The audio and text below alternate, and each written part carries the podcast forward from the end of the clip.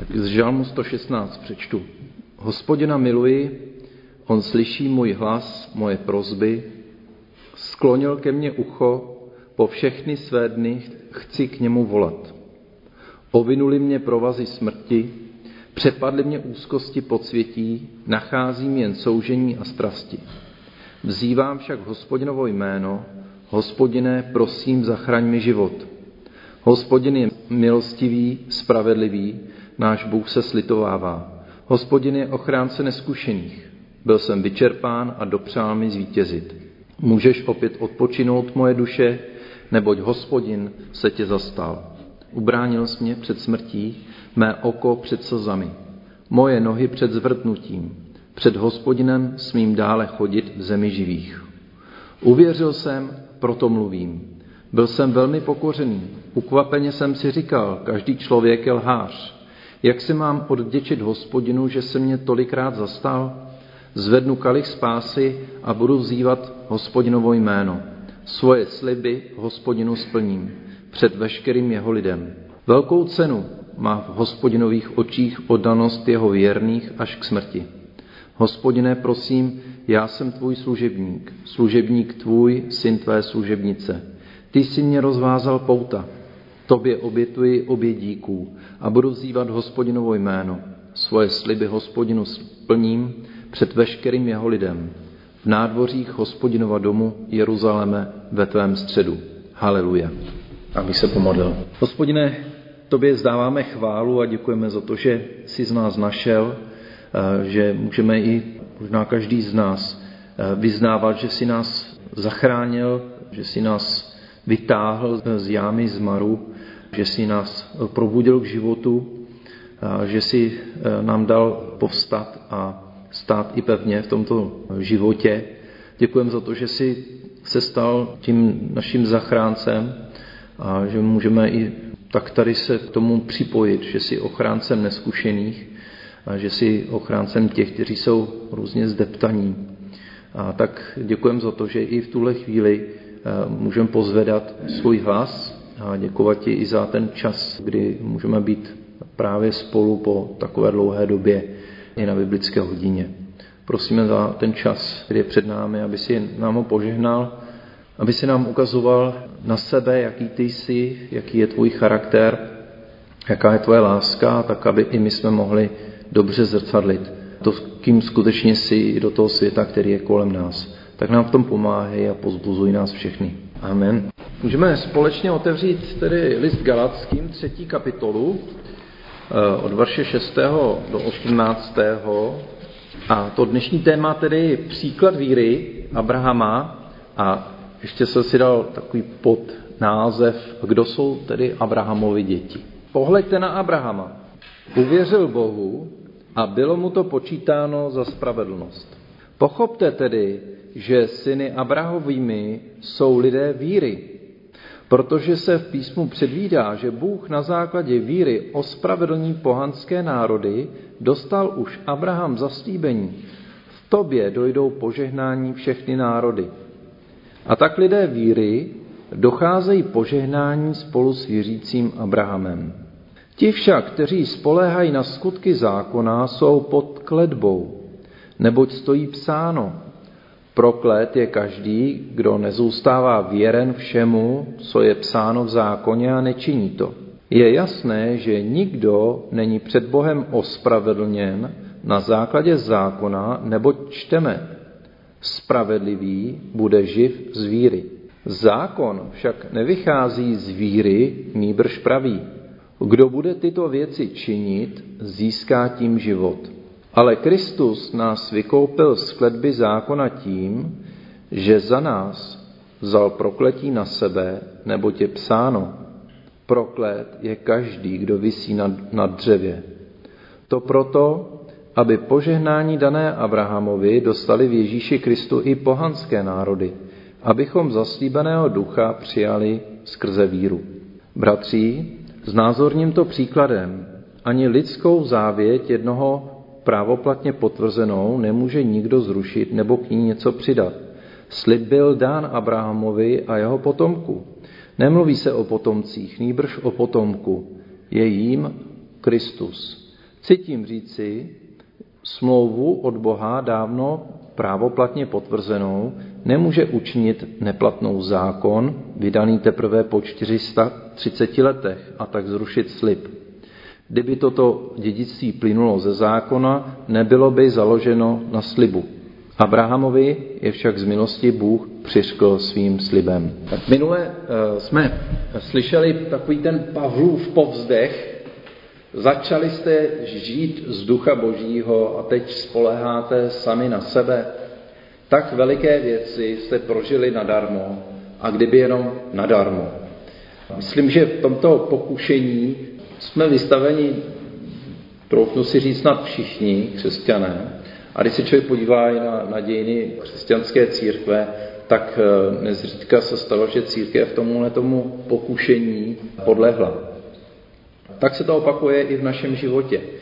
Náš život je nějak nastaven, často je, možná je to dané rodinou, tou výchovou, ve které jsme byli, okolnostmi, ve kterých žijeme, eh, společností, někdy církví, ve které žijeme. Někdy to je tak nastaveno, jak chce někdo jiný, anebo my jsme donucení žít tak, jak žijeme. A někdo si troufne říct, že teda to všechno zvládne sám si nastavit, zařídit, protože je nezávislý a nikdo nemá možnost ho jakkoliv ovlivnit. Tak to v životě jde do chvíle, než přijde nějaká krize. A krize jsou v životě důležité. Krize je takový malý soud, zastavení, které nám umožní zvážit, zda to nastavení našeho života je správné. A mnozí si v tuto chvíli připustili, mnozí z vás jistě dávno, já už taky už bylo nějakých hodně let, přes 30 let, že mnoho problémů v životě, v mém životě, vychází ze špatně nastaveného vztahu s Bohem. I když jsme měli plno dobrých předsevzetí, nakonec jsme upadli do hříchu a Bohu se vzdálili. A zde Boží slovo spatřuje tu pravou příčinu selhání a hříchu. Všichni zřešili a jsou daleko od Boží slávy. Bůh nás volá k návratu, v pokání a v lítosti nám nabízí nový začátek, milost. Věřím, že tedy každý z nás, někdo už možná hodně dávno, se rozhodl k tomuto kroku a svou vinu před Bohem vyznal, poprosil za odpuštění a nejen to, požádal Pána Boha taky, aby jeho život změnil. Je to skutečně zázrak vidět srdcem boží odpouštějící milost, že je tady i pro mě, pro každého z nás. A že se uvnitř objevuje nová síla, která je větší než je ta naše a ta má moc z nás učinit boží děti. Vzpomínáte na tu chvíli, kdy jste tohleto mohli prožít, že přišel Bůh do vašeho srdce a začal vás změnit zevnitř. Větší síla, než je ta moje. Tehdy jsme začali žít z ducha, jak to nazývá poštol Pavel. A v čem spočívá to pokušení? Že začneme žít z božího ducha. A nejenom tohle byl příklad, ale v mnoha jiných fázích života a v mnoha jiných oblastech života začínáme žít z ducha, protože nás Pán Bůh do něčeho uvede a pak opět spadneme do předem vyjetých kolejí a opět začneme spolíhat víc na sebe, na svoje síly, než na Boha a na jeho moc a sílu. Vrátíme se k tomu, že život vezmeme do svých rukou, budeme spoléhat na sebe, na svoje síly, na svoji moudrost svou rozumnost a důvtipnost víc než na vedení duchem božím. A to je velké pokušení, kterému podléhali Galacký a myslím si, že tomu můžeme podléhnout snadno i my. A poštol Pavel, té dnešní citované pasáži, před tímto způsobem vedení života v podstatě varuje. Každý den jsme vystaveni pokušení začít přísně kontrolovat svůj život a když ne svůj, když se nám to nedaří, mu se ještě dostaneme, tak začneme kontrolovat životy cizí. Jo? To je velmi často svých dětí nebo svých partnerů, partnerek Co je na tom špatného chtít mít svůj život pod kontrolou? Byste si mohli říct. No, nejde to. Co je na tom špatného? Prostě to nejde. Je to jako kdybyste chtěli mít pod kontrolou svůj vlastní dech. Určitě to jde, ale jenom na okamžik. Například, když spíte, tak přestáváte mít kontrolu nad vlastním dechem. Dech nelze mít pod kontrolou natolik, že byste dokonce umřeli udušení, protože byste vůlí tedy kontrolovali svůj dech. Nakonec se totiž vždycky nadechnete a to vás zachrání před udušením. V naprosté většině není potřeba mít pod kontrolou svůj dech. Stačí spoléhat na mozek, že se vám o váš dech postará. Kdybych se to pokusil právě přirovnat k tomu, o čem Pavel dneska mluví, nebo to, co dneska čteme, poukazujíc tedy na Abrahama, řekl bych to takto. Byla doba, kdy víra byla a existovala prostě přirozeně. Abraham věřil a bylo mu to počítáno za spravedlnost. Prostě důvěřoval Bohu. Abrahamovská víra je, že věří a už to, že žije v té víře, je mu to počítáno za spravedlnost. Tak to Pavel popisuje v podstatě takovou tu dětskou důvěřivost božího dítěte k nebeskému otci. Když spoléhá na hospodina celým srdcem, naprosto přirozeně, stejně jako dítě, anebo stejně jako když přirozeně dýcháme. Nemusíme to mít pod kontrolou. A pak přišla doba, kdy lidé dostali do rukou nástroj ke kontrole vlastní víry. Přirovnání tedy začali kontrolovat tedy ten dech. Lidé to potřebovali, jak to čteme, mělo to své důvody, když to zase přirovnám, zjistili nakonec, čem to vedlo, když přišel ten zákon, zjistili, že to opravdu nejde. I největší snaha plnit boží vůli nakonec přivede člověka k poznání, že život, ani ten svůj duchovní život, nemůže dostat pod svoji kontrolu. Díky zákonu sice víme, co je dobré a co je zlé, co je boží vůlí a co není boží vůlí, ale té naprosté kontrole nad naším životem to nevede. Jak to čteme v 12. verši, zákon však nevychází z víry, nýbrž praví, kdo bude tyto věci činit, získá tím život. Když lidé obdrželi zákon, vedlo je to k přesvědčení, že tak a teď už máme ten manuál, ten nástroj, jak kontrolovat svůj duchovní život a duchovní životy těch cizích. Jaká byla realita? No, přirovnal bych to, jako když se prodíráte šípkovými keři k tomu vybájenému zámku, kde je ta princezna a ty, ty poklady. Prodíráte se, prodíráte se a narazíte na vrata, který prostě nejdou odemknout. Prostě nejde to. Je to tak zavřený, že to prostě nejde. Nejdou vůbec vypáčit. Snažíte se ze všech sil upřímně, plníte požadavky zákona, set to jde. Jste na sebe přísní, disciplinovaní. A nakonec to dopadne tak, že to nelze naplnit. Čím víc člověk poznává tu boží vůli, když to řeknu, čím víc člověk poznává, jaká je boží vůle, tak tím víc si uvědomuje, že prostě to není v lidských silách. Není to v lidské moci. A vždycky to tak zůstane. A poštol Pavel na to upozorně. Ti však, kteří spoléhají na skutky zákona, jsou pod kletbou, neboť stojí psáno, proklet je každý, kdo nezůstává věren všemu, co je psáno v zákoně a nečiní to.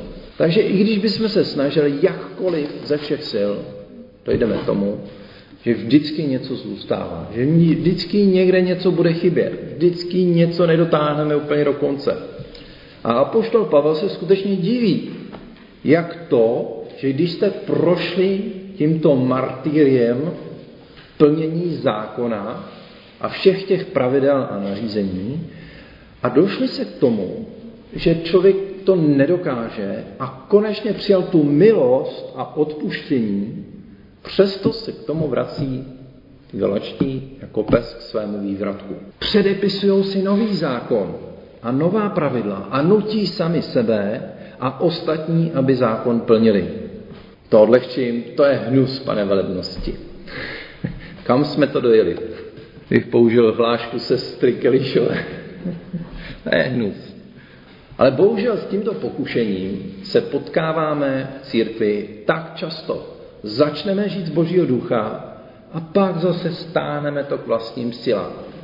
Jo, a očekáváme to od druhých a teď se snažíme my a tak se musí snažit i bratr vedle a sestra a běda, když se nesnaží.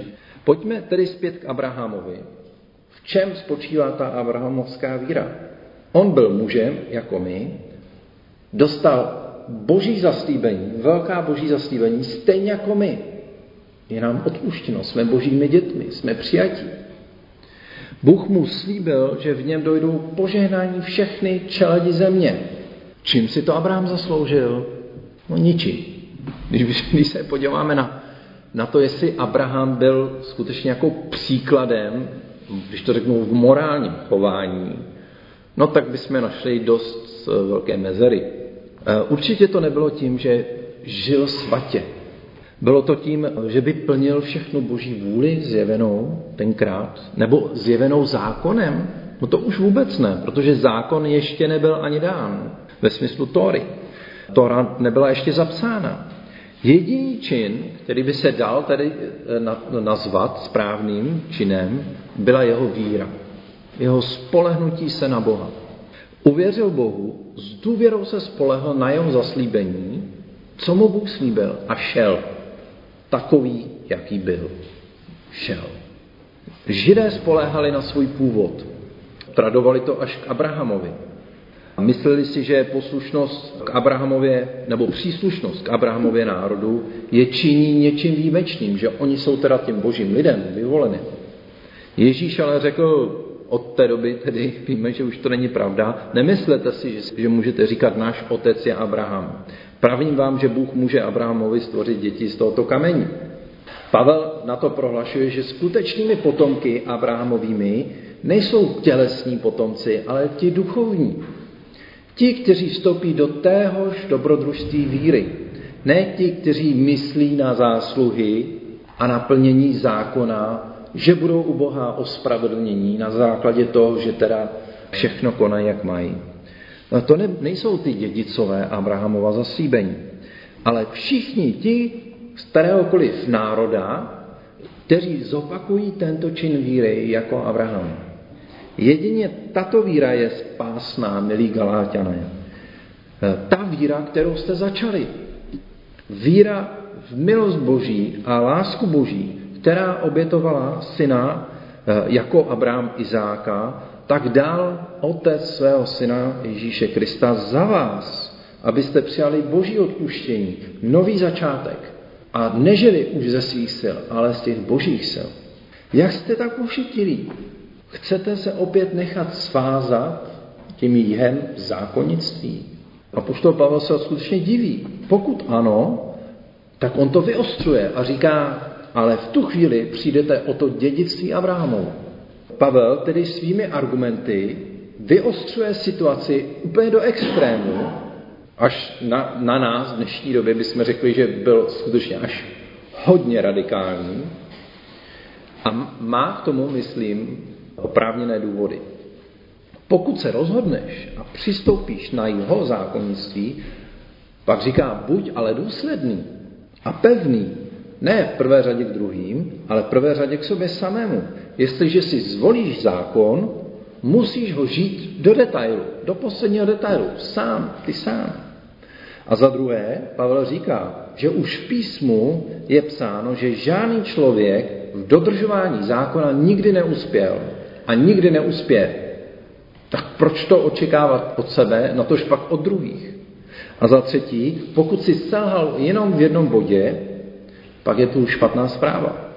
Jsi proklet. Protože samo písmo říká, že člověk, který nedodržuje celý zákon, celý zákon, je proklet. A to je velmi smutné. A to by mělo být varování pro nás. Církev, která učí zákonnictví, k čemu vede? K pokrytectví a k prokletí, jak to tady čteme. Vede prokletí toho lidu, který učí zákonnictví.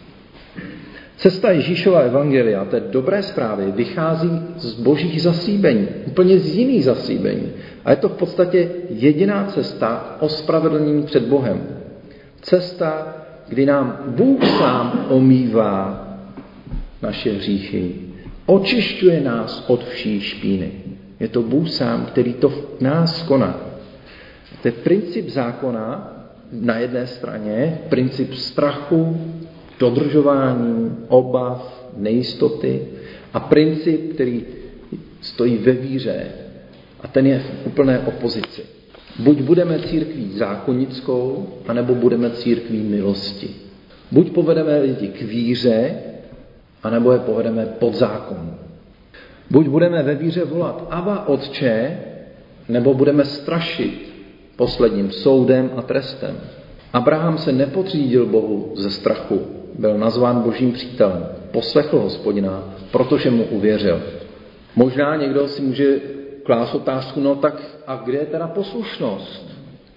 Když budeme žít jenom z milosti a z lásky Boží, která všechno obklopuje a objímá. No, to není pravda. Ten, kdo miluje Boha, ten, kdo je vděčný za to, co mu Bůh dává a miluje ho na zpátek, tak ho poslouchá přirozeně, ale ne ze strachu, ale v důvěře. On přece miluje a proto nám dává své slovo. Bůh nám dává své slovo, protože nás má rád, tak proto nám dává poznávat svoji vůli, protože chce, aby jsme s ním spolupracovali, aby jsme s ním byli na jedné lodi. Když někoho miluji, chci, aby byl šťastný. Dělám to proto, protože se obojím? Ne, protože chci, aby měl radost. Pošetili galačtí, nemůžete řídit svůj život současně oběma principy. Musíte si vybrat. Chcete-li mít život pod kontrolou, tak si vyberete zákonnictví. Pokud ale bude to, jako když budete chtít ovládnout svůj dech. Bude to částečně, na nějakou dobu, chvíle, chvílemi určitě, ale pak v některé chvíli se prostě neovládnete. A propadnete znovu strachu, protože vám se život vymkne z rukou. A k čemu vede ta puntíčkářská, sebetrýznivá poslušnost povinnostem, stále neklidné, špatné svědomí, obavy z nedodržování těch nejmenších nařízení stanovených zákonem? No výsledkem je hrůza, strach, nejistota, bezmoc, že to nezvládnu. A evangelium ale nabízí jinou cestu. Můžeme se vydat tou dobrodružnou cestou víry, vzít Boha za slovo a důvěřovat mu, že on nás povede. Možná, že mnohokrát ještě selžeme, zcela jistě bych řekl. Možná, že mnoho ještě slíbíme a ještě se nám to nepodaří. Možná budeme působit příliš nedisciplinovaně pro ostatní. A svou upřímností budeme popouzet lidi, zvlášť teda ty zákonníky, kteří se velice snaží. A popravdě i ta jejich snaha jim na houby, akorát to kolem sebe čtí ten smrad a otravují duše. Teď jsme to zažili zrovna v neděli tady návštěvu jednoho bratra. Skutečně člověk vnímá tu pachuť toho, ty tvrdosti a, a toho, toho skutečně duchovního smradu. Nakládají na druhé více, než sami unesou. Abrahamova smlouva byla založena na základě jeho víry a jenom jeho následnou důvěrou v Pána Boha byla naplněna. A to je víra, která se šíří celým světem. Tak závěrem, máte ještě pochybnosti galačtí? Pavel na to odpovídá, pokud vám to nestačí, tak konečným garantem této pravdy je sám Ježíš Kristus. Aby nám tuto pravdu mohl přinést, musel zemřít na kříži. A písmo nám říká, že každý, kdo byl pověšen, kdo je pověšen na dřevě, je zlořečený. On se nechal zlořečit. On se stal prokletím, aby nás vysvobodil z prokletí. Musel sám se stát zlořečeným, aby my jsme se stali požehnanými. Evangelium je nová smlouva, vystavená na pokoji, na svobodě, nové svobodě, na lásky plném vztahu a ospravedlnění skrze Krista. Naše spasení stálo život a smrt Ježíše Krista. Co víc bychom chtěli? Neboť jak bychom my vůbec mohli poznat, jaký je Bůh, pokud by Ježíš nepřišel a nezemřel za nás? Jak by jinak nám řeklo o velké svojí lásce k nám? Zbuzuje to v nás stále tu radost a vděčnost za evangelium? To je otázka. Amen.